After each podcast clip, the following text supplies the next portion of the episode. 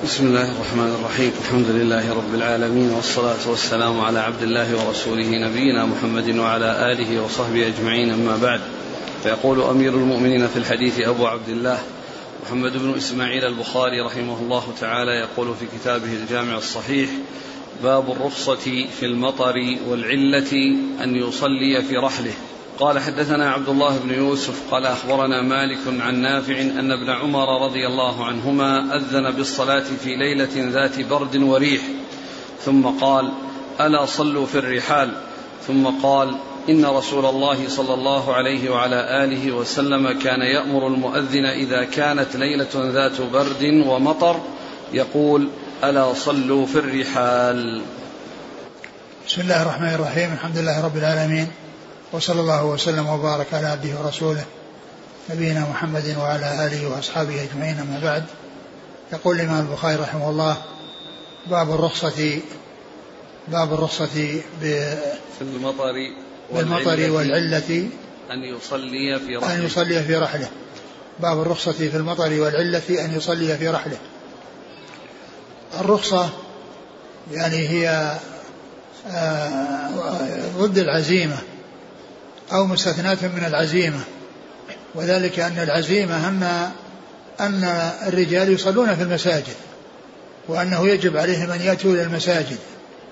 لكن إذا وجد أمر يقتضي يقتضي الترخيص والصلاة في البيت فللإنسان أن يصلي في بيته بناء على هذا الترخيص الذي حصل في الاستثناء من العزيمة. وذلك بأن آه، إذا كان في برد شديد وريح شديدة ومطر فإنه يسوغ الإنسان يتخلف عن الجماعة. وابن عمر رضي الله تعالى عنهما كان يعني إذا أذن يعني في ليلة في ليلة باردة ومطيرة قال يعني بعد ذلك صلوا في رحالكم. وأسند ذلك إلى رسول الله عليه الصلاة والسلام وأنه كان لأن أن النبي صلى الله عليه وسلم كان يقول للمؤذن أن يقول صلوا في رحالكم. ومعنى ذلك أن أنه إذا وجد العذر المقتضي للتخلف فإنه يجوز.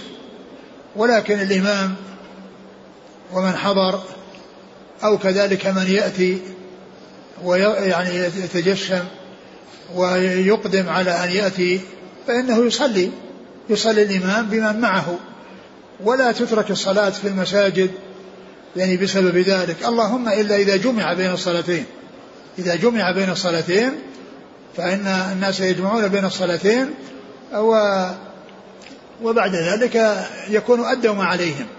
أما أن آه، آه، تترك الصلاة يعني في المساجد ويبقى الناس في بيوتهم يصلون فإن الإمام ومن حضر معه يصلون والذين يريدون أن يتخلفوا بسبب ذلك لهم رخصة وهم معذورون في ذلك.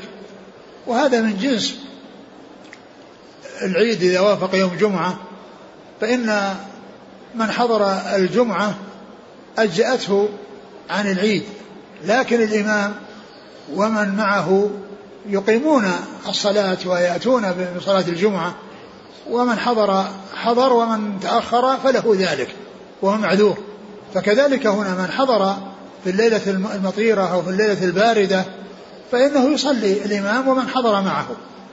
والذين لم يحضروا هم معذورون في ذلك وقد رخص لهم في ذلك كما فعلها ابن عمر وأسنده إلى رسول الله صلى الله عليه وسلم.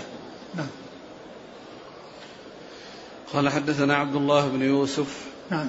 عن مالك عن نافع عن ابن عمر. نعم. قال حدثنا إسماعيل قال حدثني مالك عن ابن شهاب عن محمود بن الربيع الأنصاري رضي الله عنه أن عتبان بن مالك رضي الله عنه كان يؤم قومه وهو أعمى وأنه قال لرسول الله صلى الله عليه وعلى آله وسلم يا رسول الله إنها تكون الظلمة والسيل وأنا رجل ضرير وأنا رجل ضرير البصر. فصل يا رسول الله في بيتي مكانا أتخذه مصلى. فجاءه رسول الله صلى الله عليه وسلم فقال أين تحب أن أصلي؟ فأشار إلى مكان من البيت فصلى فيه رسول الله صلى الله عليه وسلم. ثم ذكر حديث الحديث محمود بن ربيع في قصة عثمان بن مالك وأنه كان يؤم قومه وهو أعمى وكان بين بيته وبين المسجد وادي وأحيانا يسيل الوادي ويعني يصيب يعني لا يتمكن.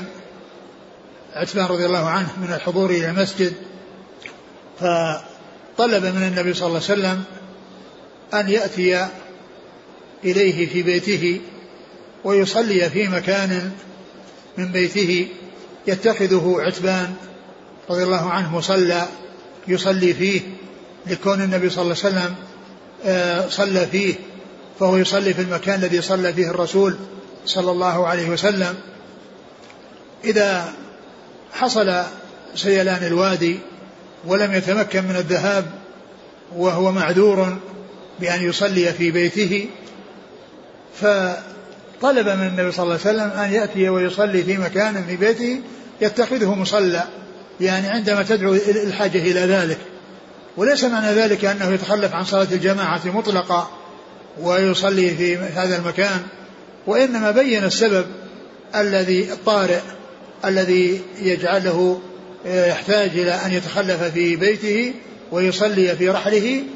فجاء إليه النبي صلى الله عليه وسلم وسأله عن المكان الذي يريد أن يصلي فيه فصلى فيه الرسول صلى الله عليه وسلم وصلوا معه هذه نافلة. ثم إن عتبان رضي الله عنه كان يتخذ هذا المكان الذي صلى فيه الرسول صلى الله عليه وسلم يتخذه مصلى يعني يصلي فيه عندما تدعو إلى ذلك الحاجة في التخلف عن صلاة الجماعة بسبب سيلان الوادي وحصول المشقة التي تحصل له في الذهاب إلى المسجد ففي هذا ترخيص الرسول صلى الله عليه وسلم له بأن يصلي بسبب المطر وبسبب وجود المطر الذي يكون يحول بينه وبين الذهاب إلى المسجد.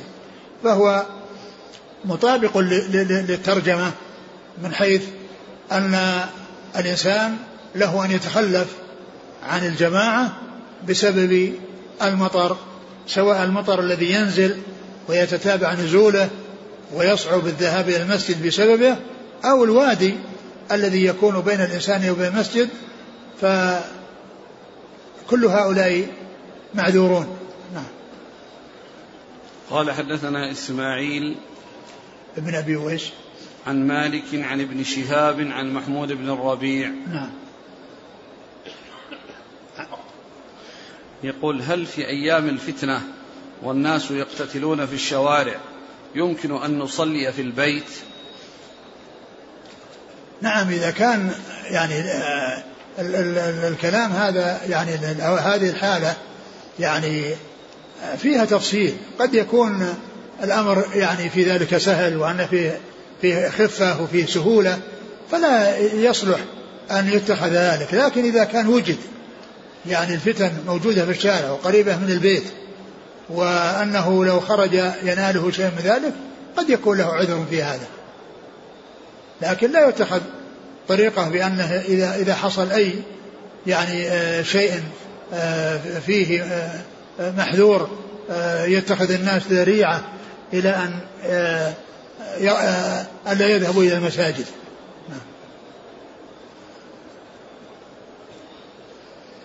قال رحمه الله تعالى باب هل يصلي الإمام بمن حضر وهل يخطب يوم الجمعة في المطر؟ قال حدثنا عبد الله بن عبد الوهاب قال حدثنا حماد بن زيد قال حدثنا عبد الحميد بن قال حدثنا عبد الحميد صاحب الزيادي قال سمعت عبد الله بن الحارث قال خطبنا ابن عباس رضي الله عنهما في يوم ذي ردغ فأمر المؤذن لما بلغ حي على الصلاة قال قل الصلاة في الرحال. فنظر بعضهم إلى بعض فكأنهم أنكروا فقال كأنكم أنكرتم هذا إن هذا فعله من هو خير مني. يعني النبي صلى الله عليه وسلم إنها عزمة وإني كرهت أن أخرجكم. وعن حماد عن عاصم عن عبد الله بن الحارث عن ابن عباس رضي الله عنهما نحوه غير أنه قال كرهت أن أؤثمكم فتجيئون تدوسون الطين إلى ركبكم. ثم ذكر حديث باب هل هل هل يصلي الإمام؟ بمن حضر. هل يصلي الإمام بمن حضر؟ يعني الحديث الذي أو الباب الذي سبق قبل هذا وهو الذي فيه أنه يقول صلوا في الرحال أو الصلاة في الرحال وأن الإنسان معذور إذا تخلف. ذكر بعد هذا أن الإمام يصلي بمن حضر وعلى هذا تكون الصلاة في المساجد لا بد منها لكنها لا تكون فرضا على العيان في هذه الحال بل تكون فرضا على الكفاية. بل تكون على الكفاية وهي أن من حضر يصلى يصلي يصلى به. ومن لم يحضر معذور وقد قيل الصلاة في الرحال. وقد قيل له الصلاة في الرحال. إذا هذا يدلنا على أن التخلف عن الجماعة الجمعة والجماعة في مثل هذه الحالة أنه سائر لكن الجمعة تقام والجماعة تقام يقيمها الإمام بمن حضر. يقيمها الإمام بمن حضر.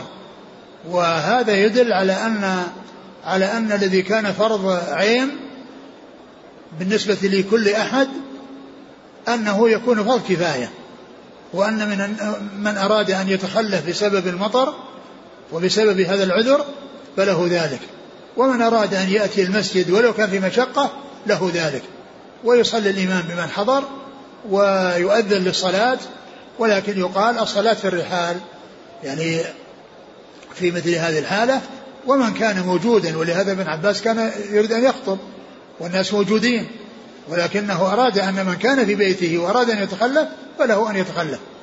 من أراد من كان في بيته وأراد أن يتخلف بسبب المطر فإن له أن يتخلف.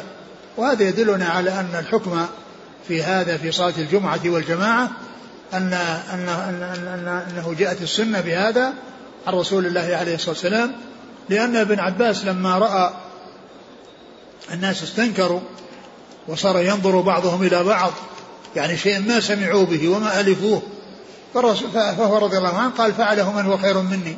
يعني رسول الله صلى الله عليه وسلم. فعله من هو خير مني؟ يعني رسول الله صلى الله عليه وسلم. وعلى هذا فهذه سنة ثابتة عن النبي عليه الصلاة والسلام. ومن حضر حضر ويصلي الإمام به ومن تغيب فهو معذور. ثم قال إنها عزمة. يعني معناها أن الجمعة عزيمة ولكنه كره أن يخرجهم وأن يشق عليهم بأن يأتوا في المطر وبالدحض الذي يعني تغاصيه الأرجل فيكون في ذلك مضرة عليهم وكذلك على المسجد وتلويث المسجد وأنهم يأتوا إلى المسجد يعني ملوثين بهذا بهذا بهذا الدحض الذي يحصل. فدل هذا على أن الصلاة التي هي كانت فرض عين يعني صارت في هذه الحالة فرض كفاية وأن الإمام يصلي بمن حضر ومن غاب وجلس في بيته وصلى في بيته وأخذ بالرخصة فله ذلك. قال حدثنا عبد الله بن عبد الوهاب نعم. عن حماد بن زيد نعم. عن عبد الحميد صاحب الزيادي نعم. عن عبد الله بن الحارث نعم. عن ابن عباس نعم. كلهم بصريون. نعم. في يوم ذي ردغ يعني الردغ يعني دحض يعني الأرض يعني فيها دحض يعني تغاص فيها الأرجل بسبب المطر وبسبب الأرض ترابية تغيص تغاص الأرجل فيها. نعم. فأمر المؤذن لما بلغ حي على الصلاة قال قل الصلاة في الرحال. لما بلغ حي على الصلاة قل الصلاة في الرحال. فمن العلماء من قال إنها تكون بدلا منها ومنهم من قال إنها تكون معها وأن من أراد أن يأتي فله أن يأتي ولا يمنع ومن أراد أن يبقى فيبقى فيكون يعني حي على الصلاة يعني من أراد أن يأتي يأتي ومن أراد يتجشم يتجشم ومن أراد أن يتخلف له أن يتخلف. وعن حماد عن عاصم. حماد بن سلمة. حماد بن زيد. نعم. حماد بن زيد. نعم. عن عاصم. نعم. الأحول. هذا حماد بن سلمة مر بنا. في غير هذا غير هذا الحديث. الذي فيه مبهم هو حماد بن سلمة. ما هو هذا ولا لا تقدم. آه. نعم. لكن هذا نص عليه. حماد بن زيد في الأول. نعم. نعم. عن عاصم نعم. الأحول عاصم بن سليمان الأحول. عن عبد الح... عن عبد الله بن الحارث عن ابن عباس نحوه غير أنه قال كرهت أن أؤثمكم فتجيئون تدوسون الطين إلى ركبكم. نعم. كره أن يؤثمهم يعني بأن يعني يحصل لهم يعني آه، مشقة. ويوقعون أنفسهم في, في فيما فيه مضرة فيتغوص تغاص أرجلهم إلى الركب أو قريب من الركب. نعم. قال حدثنا مسلم بن إبراهيم قال حدثنا هشام عن يحيى عن أبي سلمة قال سألت أبا سعيد الخدري رضي الله عنه فقال جاءت سحابة فمطرت حتى سال السقف وكان من جريد النخل فأقيمت الصلاة فرأيت رسول الله صلى الله عليه وعلى آله وسلم يسجد في الماء والطين حتى رأيت أثر الطين في جبهته. ثم ذكر حديث أبي سعيد رضي الله عنه. وهذا آه، فيه أن أنه جاء السحابه والناس يصلون في المسجد في الفجر وأنه كان من جريد النخل سقف مسجده صلى الله عليه وسلم فخر السقف حتى صار الماء في مصلى رسول الله صلى الله عليه وسلم. فكان عليه الصلاة والسلام يسجد ولما انفتل من صلاته وإذا على جبهته أثر الماء والطين أثر الماء والطين. وهذا كان في ليلة 21 من رمضان وكانت يعني وافقت أنها ليلة القدر. أنها ليلة 21 أن قال رأيت أن يسجد في صبيحتها بماء وطين ثم لما أصبح وإذا هو يصلي يعني يسجد في ماء وطين. وكانت في تلك السنة ليلة القدر واحد وعشرين. ليلة واحد وعشرين. والحديث هنا أورده يعني من أجل أن فيه حصول المطر وحصول السجود يعني في الماء والطين لكنه ليس فيه شيء يتعلق بالترجمة يعني من ناحية النداء بأن الناس يصلون في رحالهم لأنهم جاءوا للصلاة. وأن ولكنه آه، يعني مطابق لصلاة الإمام بمن حضر. صلاة الإمام بمن حضر. صلاة الإمام بمن حضر. قال جاءت سحابة فمطرت حتى سال السقف وكان من جريد النخل. نعم. فأقيمت الصلاة فرأيت رسول الله صلى الله عليه وسلم يسجد في الماء والطين حتى رأيت أثر الطين في جبهته. نعم. هذا هو حديث الذي كان في العشر الأواخر في نعم. ليلة 21 هو, هو نعم نعم. قال حدثنا مسلم بن إبراهيم نعم الفراهيدي عن هشام هشام الدستوائي. عن يحيى بن أبي كثير اليمامي. عن أبي سلمة نعم عن ابي نعم. عن أبي سعيد الخدري. ذكر اطراف الحديث هذا ولا سبق أنه؟ هذا ولا سبق. اي نعم سيأتي 813 836 2016 2018 هذا أوله؟ هذا أول موضع. هذا أول موضع؟ نعم. رقم كم؟ هذا اللي هنا 669 كم؟ 669 وسيأتي؟ 813 كم؟ في 813 طيب شوف شوف الحديث. 813 813 باب السجود على الأنف والسجود على الطين. قال عن أبي سعيد فقلت ألا تخرج بنا إلى النخل؟ نتحدث فخرج فقال قلت حدثني ما سمعت النبي صلى الله عليه وسلم في ليلة القدر. قال اعتكف صلى الله عليه وسلم عشر الأول من رمضان واعتكفنا معه فأتاه جبريل. فقال إن الذي تطلب أمامك. فاعتكف العشر الأوسط. فاعتكفنا معه فأتاه جبريل. فقال إن الذي تطلب أمامك. قام النبي صلى الله عليه وسلم خطيبا صبيحة عشرين من رمضان فقال من كان اعتكف مع النبي صلى الله عليه وسلم فليرجع فإني أريت ليلة القدر وإني نسيتها وإنها في العشر الأواخر في وتر وإني رأيت كأني أسجد في طين وماء وكان سقف المسجد جريد النخل وما نرى في السماء شيئا فجاءت قزعة فأمطرنا فصلى بنا النبي صلى الله عليه وسلم حتى رأيت أثر الطين والماء على جبهة رسول الله صلى الله عليه وسلم وأرنبته تصديق رؤياه. نعم وهذا الذي فيه ذكر ليلة القدر وأنها حصلت في ليلة 21 وقد جاء في أحاديث أنها تنتظر في السبع البواقي وفي الخمس البواقي ويعني هذا يعني يدل على أن ليلة القدر ليست ثابتة في ليلة معينة. لا تتعداها لا تتقدم ولا تأخر بل هي في العشر ولا تخرج عن العشر لكنها ليست ثابتة في العشر.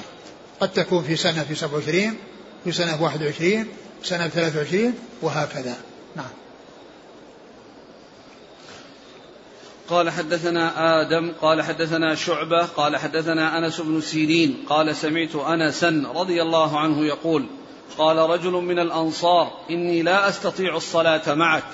وكان رجلا ضخما فصنع للنبي صلى الله عليه وسلم طعاما فدعاه إلى منزله فبسط له حصيرا ونضح طرف الحصير صلى عليه ركعتين فقال رجل من آل الجارود لأنس أكان النبي صلى الله عليه وسلم يصلي الضحى؟ قال ما رأيته صلاها إلا يومئذ. ثم ذكر هذا الحديث أن رجلا أنصار وكان ضخما طلب قال طلب. قال رجل من الأنصار إني لا أستطيع الصلاة معك. نعم. وكان رجلا ضخما فصنع للنبي صلى الله عليه وسلم طعاما فدعاه إلى منزله. يعني كان رجلا ضخما وكان صنع طعاما ودعاه إلى منزله وقال أنه لا يعني يستطيع الصلاة معه يعني لثقل جسمه وضخامة جسمه وكونه لا يتمكن من الذهاب إلى المسجد وطلب منه أن آه، يعني يأتي إليه ويعني يصلي في بيته. قال طلب منه أن يأتي. فدعا دعاه إلى طعام. طعام نعم. كان رجل ضخما فصنع للنبي صلى الله عليه وسلم طعاما فدعاه إلى منزله. نعم. فبسط له حصيرا ونضح طرف الحصير. صلى عليه ركعتين. نعم. فقال رجل من آل الجارود لأنس أكان النبي صلى الله عليه وسلم يصلي الضحى؟ قال ما رأيته صلاها إلا يومئذ. يعني هذا هذا غير قصة عتبان بن مالك. يعني لأن هذا كان شيء طارئ. وأنه بسبب السيل وأما هذا كان رجلا ضخما وكان يعني يشق عليه المشي والحركة وطلب من النبي صلى الله عليه وسلم أن يأتي ويصلي في مكان يعني في بيته فبسط له حصيرا وصلى عليه صلى الله عليه وسلم و واتخذه مكانا يصلي فيه و, و وهذا يدل على يعني أن من كان مثل في مثل هذه الحال أنه لا يستطيع لضخامة جسمه من الحركة والانتقال والخروج فإنه معذور في أن يصلي في بيته. نعم. قال حدثنا آدم ابن أبي اياس عن شعبة بن الحجاج. عن أنس بن سيرين نعم. عن أنس. نعم. قال فقال رجل من آل الجارود. غير معروف. نعم. مبهم. ما نعم.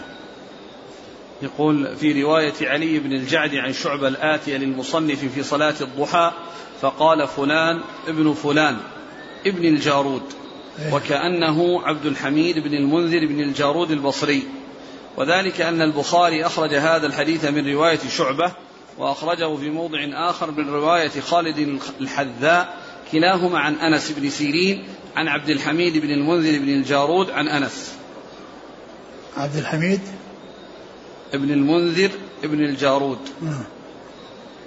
يعني من غير طريق شعبة.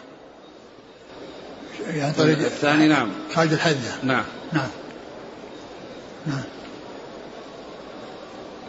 يعني ذكره نفس بهذا هكذا نعم. قال ذكره في الاسم هذا فين أخرجه؟ يقول في رواية علي بن جعد عن شعبة الآتية للمصنف فلان بن فلان. أي نعم. مبهم. وأخرجه في موضع آخر.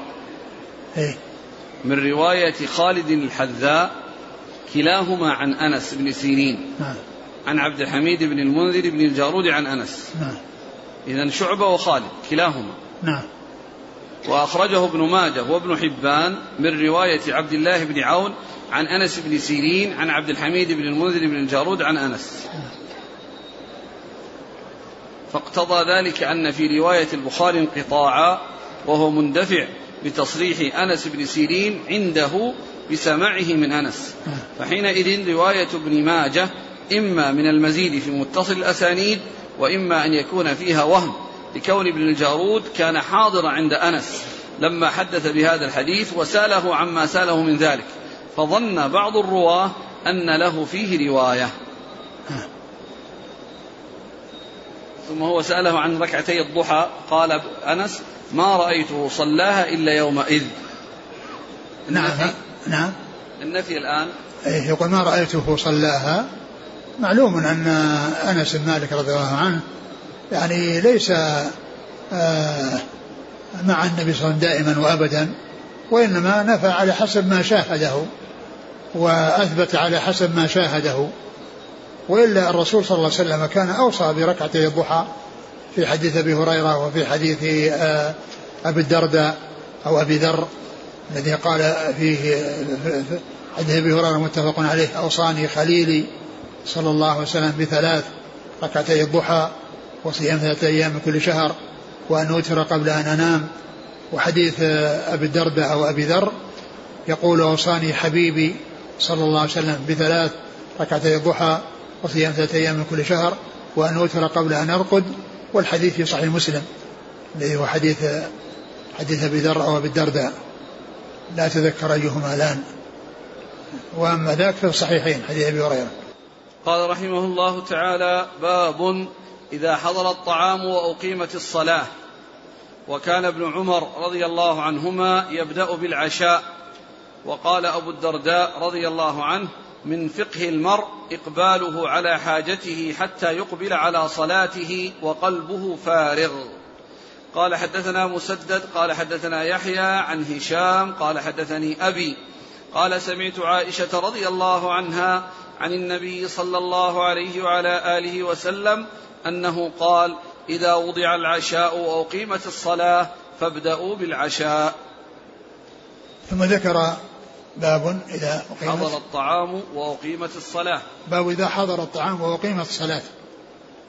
يعني أنه يعني يبدأ بالعشاء إذا كان نفسه متعلقة به وكان شديد الحاجة إليه وكان إذا إذا إذا صلى وهو جائع ويعني يناله مضرة لا سيما وهو يعني رأى الطعام وأشرف عليه فإن نفسه تتعلق به فكان من الإقبال على الصلاة أن الإنسان يقبل عليها وهو خالي القلب من التعلق بشيء آخر كالطعام وهذا مثل مثل ما جاء لا صلاة بحضرة طعام ولا ولا ولا ولا وهو يدافعه الأخبثان لأنه يعني يكون مشوش يكون قلبه يعني ليس يعني منصرف ومقبل على صلاته بسبب ذلك التشويش الذي حصل له.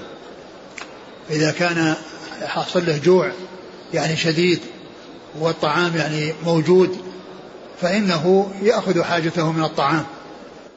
وهذا في وقت كان الطعام يعني آه، آه، قليلا و يعني في الغالب أنه يكون وجبة واحدة. ف آه، أما إذا كان الخيرات كثيرة والناس يأكلون ويشربون في جميع الأوقات فلا يقال إن الحالة مثل تلك الحالة التي أشير إليها. فإن الناس يأكلون ويشربون في هذا الزمان ويؤثرون من المآكل والمشارب وتتنوع الأطعمة والمآكل فلا تكون الحال مثل تلك الحالة التي آه، التي جاءت في الحديث عن رسول الله صلى الله عليه وسلم. لكن من كانت نفسه متعلقة به وكان شديد الحاجة إليه فإن هذا يدخل تحت ما جاء في هذا الحديث. عن آه، رسول الله صلى الله عليه وسلم. أعد الحديث. قال بقي نعم. بقي في الترجمة نعم. آثار. أول. وكان ابن عمر يبدأ بالعشاء. وكان ابن عمر يبدأ بالعشاء. يعني مثل ما جاء في الحديث إنه يبدأ بالعشاء. نعم. وقال أبو الدرداء من فقه المرء إقباله على حاجته حتى يقبل على صلاته وقلبه فارغ. نعم يعني ما يكون مشوش ما يكون مشوش يعني إذا جاء في صلاته لأنه قلبه متعلق بطعامه أو متعلق ب يعني شيء شغل باله وأهمها باله من فقه الرجل أن يكون مقبلا على صلاته وألا ينشغل عنها بأي شاغل. لكن لا يعني ذلك أن أن الناس يفهمون هذا على على إطلاقه بأن الإنسان يعني إذا كان في في باله شيء أو أنه مهموم في شيء فإنه يقبل عليه ويترك الصلاة. نعم. ثم حديث عائشة عن النبي صلى الله عليه وسلم قال إذا وضع العشاء وأقيمت الصلاة فابدأوا بالعشاء. نعم. إذا وضع العشاء وأقيم الصلاة فابدأوا بالعشاء. نعم. قال حدثنا مسدد نعم. عن يحيى القطان. عن هشام عن أبيه. هشام بن عروة. نعم.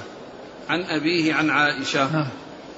قال حدثنا يحيى بن بكير قال حدثنا الليث عن عقيل عن ابن شهاب عن أنس بن مالك رضي الله عنه أن رسول الله صلى الله عليه وعلى آله وسلم قال إذا قدم العشاء فابدأوا به قبل أن تصلوا صلاة المغرب ولا تعجلوا عن عشائكم.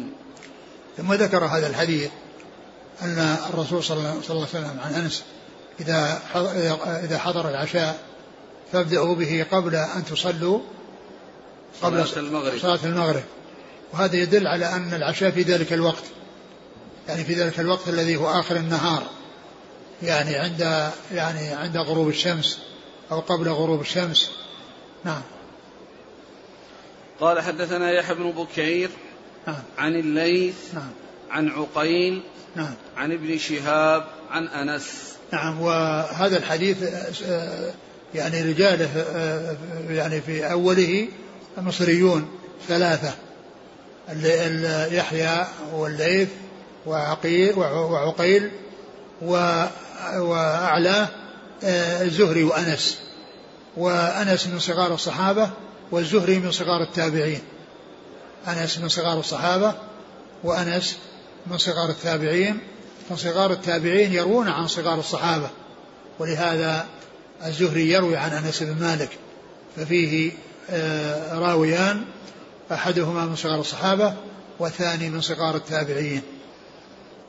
قال حدثنا عبيد بن إسماعيل عن أبي أسامة عن عبيد الله عن نافع عن ابن عمر رضي الله عنهما أنه قال قال رسول الله صلى الله عليه وعلى آله وسلم إذا وضع عشاء أحدكم وأقيمت الصلاة فابدأوا بالعشاء ولا يعجل حتى يفرغ منه وكان ابن عمر رضي الله عنهما يوضع له الطعام وتقام الصلاة فلا يأتيها حتى يفرغ وإنه ليسمع قراءة الإمام وقال نعم.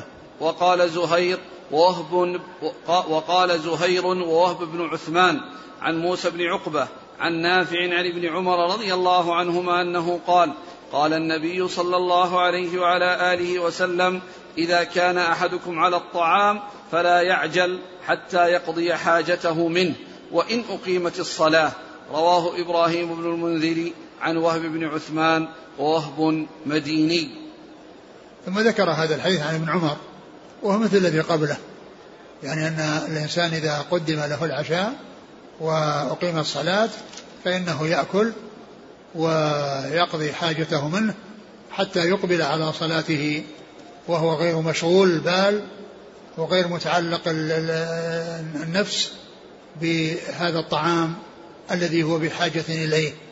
لا سيما والطعام في تلك الأوقات كان شحيحا وكان يعني لا يتكرر وأنه لا يأتي إلا في وقت معين وليس مثل هذا الزمان الذي الناس يأكلون في الليل والنهار وفي الصباح والمساء وفي الظهيرة ويأكلون في كل وقت فإن مثل هذه الحالة تختلف عن تلك الحالات. قال حدثنا عبيد بن إسماعيل نعم. عن أبي أسامة حماد بن أسامة. عن عبيد الله عن نافع عن ابن عمر. نعم. وقال زهير ووهب بن عثمان نعم. زهير بن معاوية الجعفي نعم. وهب بن عثمان عن موسى بن عقبة عن نافع عن ابن عمر. نعم. قال رواه إبراهيم بن المنذر عن وهب بن عثمان ووهب مديني. نعم. يعني هذا ذكر يعني هذا ثم ذكر ذكر أعلى الإسناد ثم أول الإسناد. نعم. لو حصل أن الإنسان ذهب وهو في حاجة إلى الطعام ونفسه تشتاق وصلى. ما حكم فعله؟ تصح الصلاة تصح الصلاة. فعله ما حكمه؟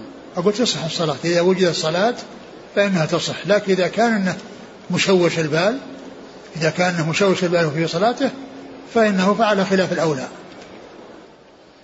قال رحمه الله تعالى باب إذا دعي الإمام إلى الصلاة وبيده ما يأكل.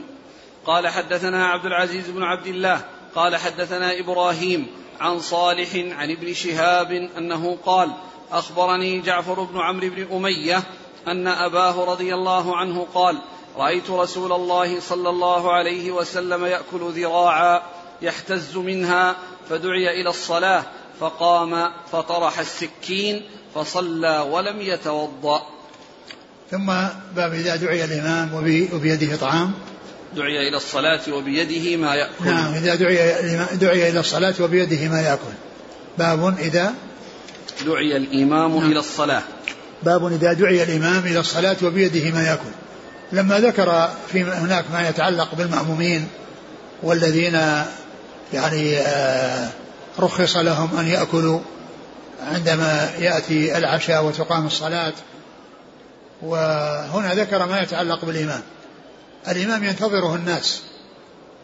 فإذا آه، دعي وهو يأكل فإنه ينتهي من الأكل ويذهب ليصلي بالناس ولا يتأخر عليهم.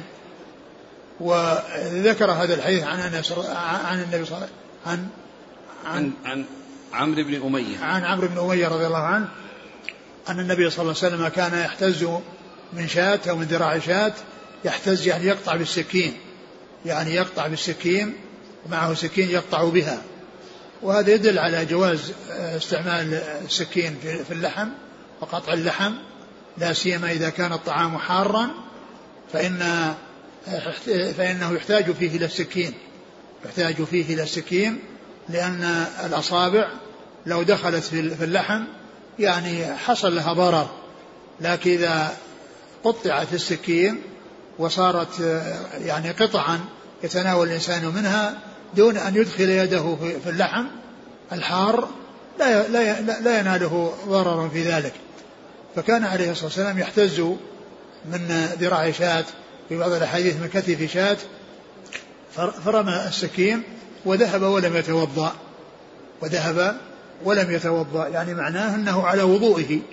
ما أحدث وضوءا بسبب الأكل لهذا اللحم. الذي هو مما مست النار. وكان الحكم في فيما مضى في أول الأمر أنه يتوضأ مما مست النار. ثم بعد ذلك رخص في ترك الوضوء مما مست النار ونسخ كما جاء في حديث جابر قال كان آخر الأمرين من رسول الله صلى الله عليه وسلم ترك الوضوء مما مست النار. كان آخر الأمرين من رسول الله صلى الله عليه وسلم ترك الوضوء مما مست النار. يعني بهذا أن الإنسان إذا أكل من من من, من لحم شاة أو من من غيرها سوى الإبل فإنه لا يحتاج إلى وضوء. أما بالنسبة للإبل فقد جاء فيها حديث يخصها أو حديثان يخص تختص بها ف وأن الإنسان يتوضأ فدل على استثناء الإبل مما مست النار. فعلى هذا كل ما مسته النار من لحم أو غيره فإنه لا يحتاج إلى وضوء. وأما إذا كان اللحم يعني إبل فإن هذا يحتاج إلى الوضوء كما جاءت بذلك السنة عن رسول الله صلى الله عليه وسلم. ولهذا قال النووي وقد ورد في أو ثبت في آه، الوضوء من لحم الإبل حديثان والقول به أولى وإن كان الجمهور على خلافه وإن كان الجمهور على خلافه. يعني معناه أن أنه لما دل الدليل عليه فإن المعول عليه الدليل وإن كان الجمهور على خلاف هذا القول. نعم. قال إيش الحديث؟ عن عمرو بن أمية قال رأيت رسول الله صلى الله عليه وسلم يأكل ذراعا يحتز منها. نعم. فدعي إلى الصلاة فقام فطرح السكين فصلى ولم يتوضأ. نعم نعم. قال حدثنا عبد العزيز بن عبد الله نعم لويس عن إبراهيم إبراهيم. بن سعد بن إبراهيم نعم. عبد الرحمن بن عوف نعم. عن صالح عن ابن شهاب. صالح بن كيسان نعم. عن جعفر بن عن جعفر بن عمرو بن أمية نعم. عن أبيه. نعم. وكلهم مدنيون. نعم. قال رحمه الله تعالى باب من كان في حاجة أهله فأقيمت الصلاة فخرج. قال حدثنا آدم قال حدثنا شعبة قال حدثنا الحكم عن إبراهيم عن الأسود. قال سألت عائشة رضي الله عنها ما كان النبي صلى الله عليه وسلم يصنع في بيته؟ قالت كان يكون في مهنة أهله تعني خدمة أهله فإذا حضرت الصلاة خرج إلى الصلاة. ثم قال باب من كان, من كان في حاجة أهله فأقيمت الصلاة فخرج. من كان في مهنة أهله فأقيم الصلاة فخرج. آه الرسول عليه الصلاة صلى الله عليه وسلم كان سيد المتواضعين عليه الصلاة والسلام وكان في بيته يشاركهم في آه خدمة في الخدمة ويساعدهم ويعينهم عليه الصلاة والسلام. وهذا من تمام تواضعه عليه الصلاة والسلام. و فكان آه الأسود النخعي سأل عائشة رضي الله عنها عما كان يصنعه النبي صلى الله عليه وسلم في بيته. قالت كان في مهنة أهله فإذا أقيمت الصلاة أو إذا جاءت الصلاة خرج إلى الصلاة. صلوات الله وسلامه وبركاته عليه. وهذا فيه بيان الحالة التي كان عليها صلى الله عليه وسلم في بيته وأنه يساعد أهله ويعني يقوم ببعض الأشياء المتعلقة في البيت مساعدة لأهله صلوات الله وسلامه وبركاته عليه وهذا من تمام تواضعه عليه أفضل الصلاة وأتم التسليم. قال حدثنا آدم عن شعبة عن الحكم. الحكم بن عتيبة الكندي. عن إبراهيم النخعي. عن الأسود النخعي. عن عائشة. نعم. قال رحمه الله تعالى باب من صلى بالناس وهو لا يريد إلا أن يعلمهم صلاة النبي صلى الله عليه وعلى آله وسلم وسنته. قال حدثنا موسى بن إسماعيل قال حدثنا وهيب قال حدثنا أيوب عن أبي قلابة عن, عن أبي قلابة أنه قال جاءنا مالك بن الحويرث رضي الله عنه في مسجدنا هذا فقال إني لأصلي بكم وما أريد الصلاة. أصلي كيف رأيت النبي صلى الله عليه وعلى آله وسلم يصلي. فقلت لأبي قلابة كيف كان يصلي؟ قال مثل شيخنا هذا. قال وكان شيخا يجلس إذا رفع رأسه من السجود قبل أن ينهض في الركعة الأولى. ثم ذكر باب الرجل. من صلى بالناس وهو لا يريد إلا أن يعلمهم صلاة النبي صلى الله عليه يعني وسلم. من صلى بالناس وهو لا يريد إلا أن يعلمهم صلاة الرسول صلى الله عليه وسلم. يعني ما كان يريد الإمامة وما كان حريصا على الإمامة ولكنه أراد أن يكون إماما في يوم من الأيام وفي مناسبة من المناسبات من أجل أن يعلمهم كيفية صلاته صلى الله عليه وسلم. وهذا يدلنا يعني ثم ذكر حديث مالك بن الحويرث في هذا وأنه حضر إلى قوم في مسجدهم وقال إني أصلي بكم ولا أريد ولا أريد ولا أريد. قال إني, إني لأصلي بكم وما أريد الصلاة. إني لأصلي بكم وما أريد الصلاة. يعني ما أريد الإمامة. يعني ما كنت حريصا على الإمامة وأن أكون إماما لكم ولكني أردت أن أصلي بكم لأبين لكم كيفية صلاة الرسول صلى الله عليه وسلم. يعني معناها أنه يبينها بالفعل ويبينها بفعله. آه، حيث شاهد النبي صلى الله عليه وسلم يصلي فصلى كما كان يصلي. فصلى كما كان يصلي. وقوله يعني ما أريد الصلاة يعني ما أريد الإمامة.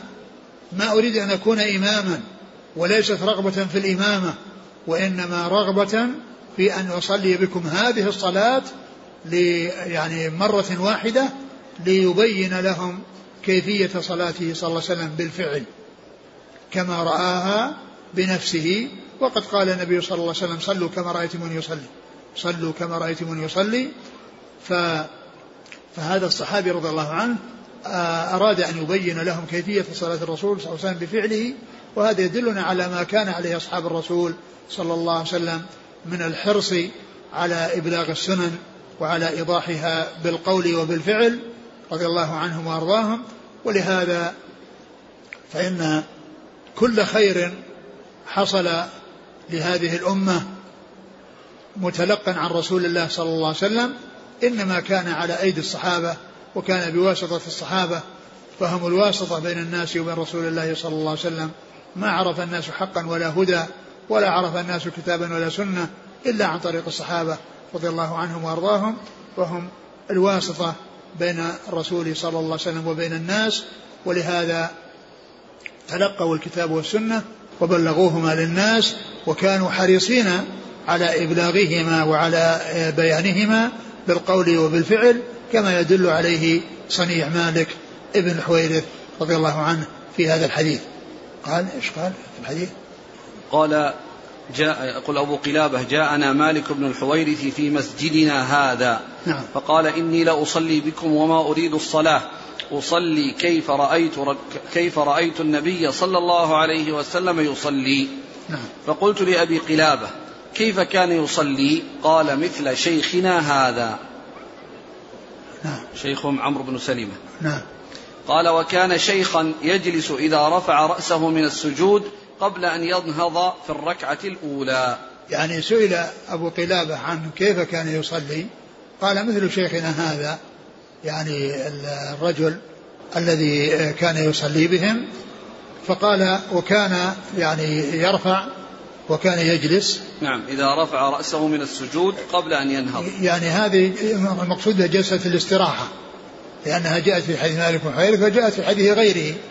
وهي التي تكون بعد وتر يعني بعد الأولى وبعد الثالثة في الرباعية. بعد الثالثة في الرباعية وبعد الأولى في آه، الصلوات يعني سواء كانت ثنائية أو كانت رباعية أو ثلاثية يجلس بعد الأولى بعد وتر يجلس بعد وتر إما بعد الأولى أو بعد الثالثة إذا كانت الصلاة رباعية. فتحصل هذه الجلسة التي هي جلسة خفيفة ليس فيها ذكر وليس فيها طول وإنما يكون فيها القيام من جلوس لا من سجود. القيام فيها من جلوس لا من سجود. يعني ليس ذلك أن يقوم من السجود رأسا وإنما كان يجلس جلسة قصيرة جدا ليس فيها ذكر ثم يقوم إلى الركعة الثانية أو إلى الركعة الرابعة. إلى الركعة الثانية أو الركعة الرابعة فهو دال على مشروعية آه، آه، هذا الجلوس الذي يسميه الفقهاء آه، جلسة الاستراحة. نعم.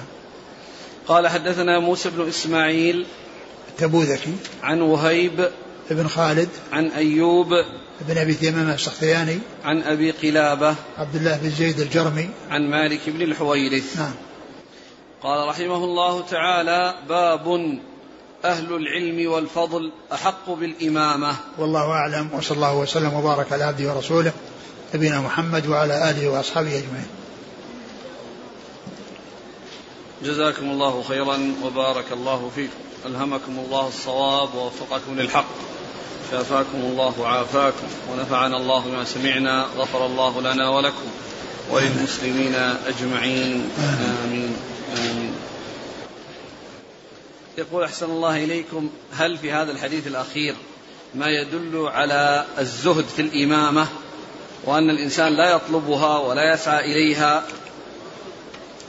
ما يدل على هذا. الحديث ليس فيه دلالة ولكنه أراد أن يصلي بهم هذه الصلاة وبين لهم السبب وأنه ليس رغبة في الإمامة وإنما هو رغبة في التعليم وكونه يريهم كيفية صلاة الرسول صلى الله عليه وسلم. هذا ما فيه دليل على الزهد في الإمامة. لأن الرجل حضر والإمام غيره واستأذن في أن يصلي هذه الصلاة في هذه المرة الواحدة ليبين لهم كيفية صلاة الرسول صلى الله عليه وسلم. يقول ما صحة من يقول بأن جلسة الاستراحة فعلها النبي صلى الله عليه وسلم للحاجة عندما كبر وكثر لحمه؟ ما يعني ما في هذا دليل. ما دام الرسول صلى الله عليه وسلم فعل هذا وقد ثبت عنه فإن هذا سنة عن رسول الله صلى الله عليه وسلم. ما يقال إن هذا شيء يعني طارئ وأن هذا شيء خاص. الرسول قال صلوا كما رأيتم يصلي وهذا داخل في صلاته داخل ضمن صلاته صلى الله عليه وسلم. صلوا كما رأيتم يصلي. وهذا من جملة صلاته. فيفعل. كما فعل عليه الصلاة والسلام. نعم بعض العلماء قال هذا ليس ليس بواضح. يقول إذا خدم الرجل أهله في بيته يريد بذلك تطبيق فعل الرسول صلى الله عليه وسلم. فهل يكون حينئذ فعله سنة؟ مأجور على هذا. كون إنسان يعني يعني يساعد أهله لا شك أنه مأجور. أقول مأجور والرسول صلى الله عليه وسلم سيد المتواضعين. وإذا أحد فعل مثل هذا الفعل فهذا عمل طيب وهو مأجور عليه. يقول من كان يأكل ثم أقيمت الصلاة ولم يتمضمض من الطعام فهل له أن يصلي بهذه الطريقة أم لا بد أن يتمضمض؟ ليس بلازم يتمضمض لكن كونه يتمضمض طيب. كونه يتمضمض طيب.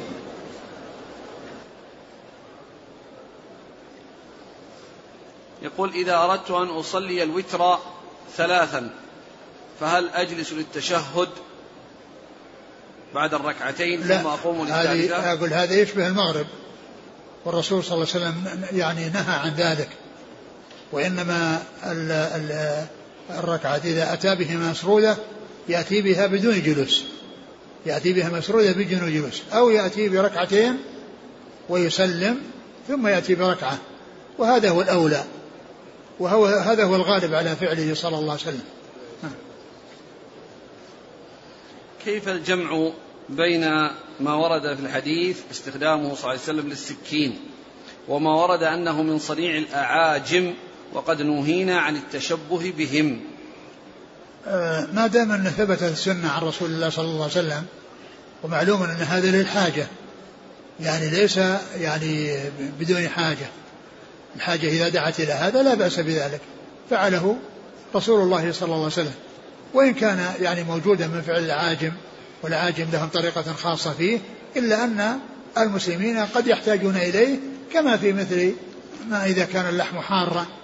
إذا كان اللحم حارا يعني يحتاج إلى أن يقطع حتى يتناول قطعا منه. ولو دخلت الأصابع في اللحم الحار تحترق أطراف الأصابع. وينالها الضرر. يقول أشكل علي إذنه صلى الله عليه وسلم للأنصاري بأن يصلي في بيته مع عدم إذنه لعبد الله بن أم مكتوم مع كونه أعمى. آه الأنصاري هذا الذي أذن له لكونه ضخما يعني معناه أنه عنده ضخامة جسم تمنعه من الحركة والانتقال وهو معذور. وبالنسبة لعتبان بن مالك يعني لأنه كان فيه وادي كان وادي وكان الوادي هو الذي يمنعه. أما بالنسبة لابن أم مكتوم ما كان يعني هناك يعني هناك قادر على الحركة أو قادر على المشي وليس هناك سيل في الطريق. يعني ممكن أحسن الله إليك الآن بعض المساجد بين الأعمى وبينها شوارع فيمكن يعرض نفسه للخطر وبين بعض المساجد قريبة من البيت. هل يمكن يفرق هذا التفريق؟ يعني العمى في حد ذاته ليس عذر. ليس عذر نعم. وإنما ما بين هذا الرجل إذا كان إذا كان إذا كان إن يعني بعض الشوارع من حيث السيارات يعني الخطر فيها واضح. وبعضها يعني الأمر في ذلك سهل. تأتي السيارة بعد بعد فترة. يعني هذا لا يؤثر. ولكن السكك اللي, اللي, اللي هي مطروقة ومفتوحة والسيارات فيها تجي مسرعة ويعني قطعها فيه صعوبة جدا. حتى حتى اللي يمشون المبصرين يعني عندما يقطعونها يجدوا يجدوا مشقة. لا شك أن مثل هذا يعني هذا يشبه يشبه الوادي. يعني يعني السيارات الكثيرة التي يعني ما تقف يعني في ما ما تخلو منها الشوارع العامة. يعني هذه لا شك أنها له عذر فيها لكن ليس كل يعني شارع تمشي مع سيارة. الشارع تمشي سيارات لكن قليلة جدا. بعض الشوارع قليلة جدا مرور السيارة قليل جدا. لكن الشوارع العامة هذه اللي طريقا للداء وطريقا للآية وتجي مسرعة هذا حتى المبصر يعني يجد مشقة عندما يريد أن يتجاوز. لكن لا يقال أن المبصر مثل الأعمى. وأنه يعني يكون معذورا كما يعذر الأعمى لأن المبصر يشوف يشوف السكة ويرى سيارة أقبلت من بعيد يمشي لكن هذا لا يدري. يقول إذا كان الإمام لا يجلس جلسة الاستراحة فهل يجلسها المأموم؟ نعم يجلس ولا يؤثر. وهي جلسة قصيرة يعني ما ما تجعل يعني أن أنه يعني اختلف مع الإمام. لأن هذه يعني ما ما تؤثر اختلاف بين الإمام والمأموم لأنها قصيرة جدا. ما فيها يعني جلوس يعني يمضي له وقت بحيث يكون المأموم قاما قبله. المأموم قاما قبله. الإنسان يفعل السنة ولا يحتاج إلى أن يسأل عن الإمام هو يفعل ولا ما يفعل؟ هل يفعل ولا ما يفعل؟ الإنسان يفعل السنة سواء فعلها الإمام ولا ما فعل. إذا كان الإمام يعني لا لا يجعل يديه على يعني صدر على صدره وإنما يرسل أو كان يعني آه لا يرفع يديه عند عند عند الركوع وعند الرفع منه وعند القيام من التشهد الأول. يعني يعني كون الإنسان يفعل السنة فعلها الإمام ولا ما فعلها؟ الذي محذور فيه هو قضية المتابعة. كونه يركع يسجد يقوم وهكذا. هذا هو الذي إنما جعل الإمام ليأتم به فإذا كبر فكبروا وإذا ركع فاركعوا وإذا سجد فاسجدوا وهكذا. أما كونه يرفع يديه عند التكبير أو أنه يعني يضع يده على صدره أو أنه يجلس في الاستراحة أبدا ما يحتاج إلى أنه يبحث عن الإمام وش يسوي وإنما يفعل, يفعل هذه السنة سواء فعل الإمام ولا ما فعل. يقول هل الوضوء مما مست النار مستحب فيما يظهر لكم من الأدلة؟ والله يعني ال ال النسخ أقول النسخ قد حصل كما في حديث جابر الذي ذكرته. كان آخر الأمرين من رسول الله صلى الله عليه وسلم ترك الوضوء النار والرسول صلى الله عليه وسلم هو نفسه في هذا الحديث الذي مر بنا صلى ولم يتوضأ. صلى ولم يتوضأ بعدما أكل من لحم الشاة. يقول إذا زرت أقاربي في البادية فهل تلزمني الجمعة؟ علما بأن المسجد يبعد عن القرية ما يقارب خمس كيلومترات. فهم لا يسمعون النداء قطعا. الإنسان عليه أن يحرص على أن يؤدي الجمعة وأن يعني لا يتهاون بها البادية الذين يسكنون في البر ويتبعون المراعي ويتنقلون. هذا ليس عليهم جمعة. ليس عليهم جمعة. ولكنهم يصلون جماعة يعني فيما بينهم. والجمعة لا تلزمهم. ولكن آه إذا كان في هذا الزمان يعني مثل السيارات متوفرة والمساجد قريبة يعني ينبغي لهم أنهم يذهبوا ويصلوا مع المساجد القريبة منهم.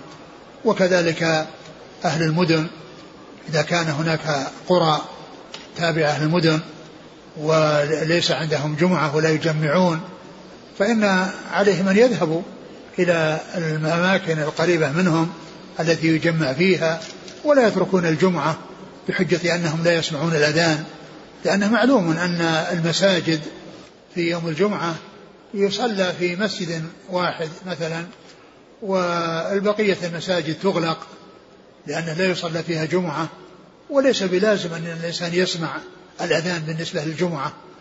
فإن الناس يعني يعرفون الوقت ويتقدمون الجمعة ويبكرون وإذا كان بعيدين ويشق عليهم الذهاب فليوجدوا يعني يصلوا جمعة عندهم بأن يرجعوا إلى الجهة المسؤولة التي تحدد يعني آه، إقامة الجمعة والسماح بإقامة الجمعة.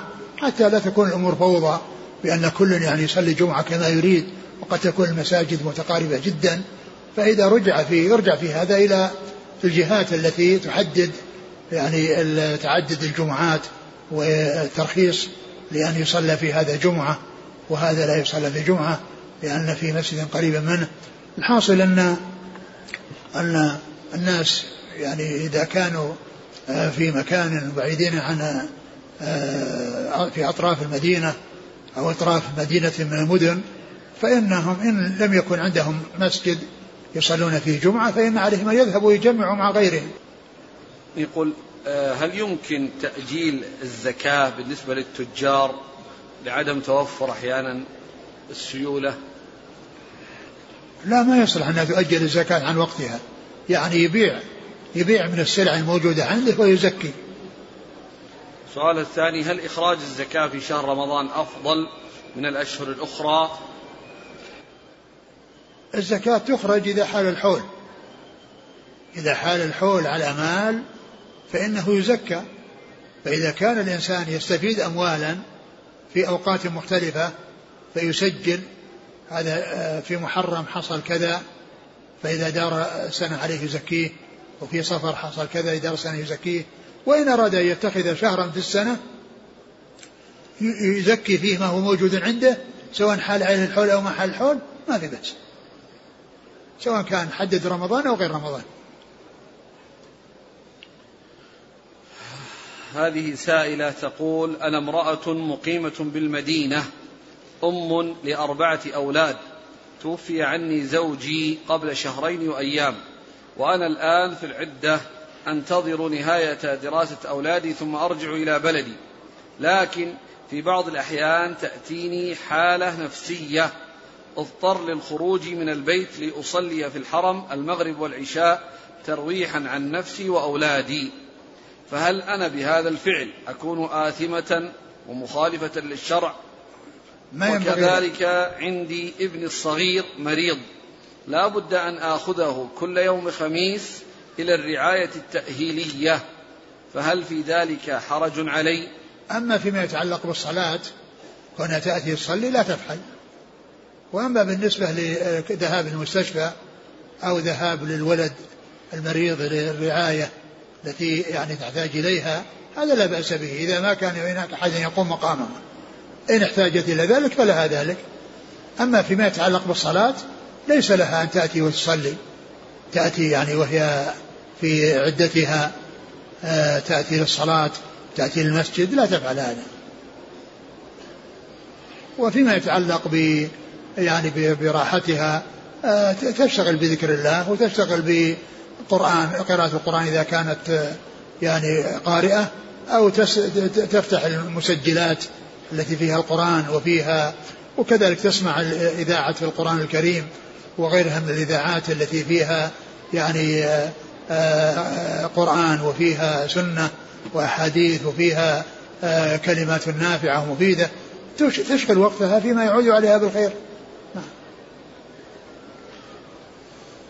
سائل يقول أنا معتمر وكنت عند صديق لي في المدينة دعاني للطعام فتوضأت عنده في بيته ثم ذهبت إلى مسجد قباء وصليت فيه ركعتين.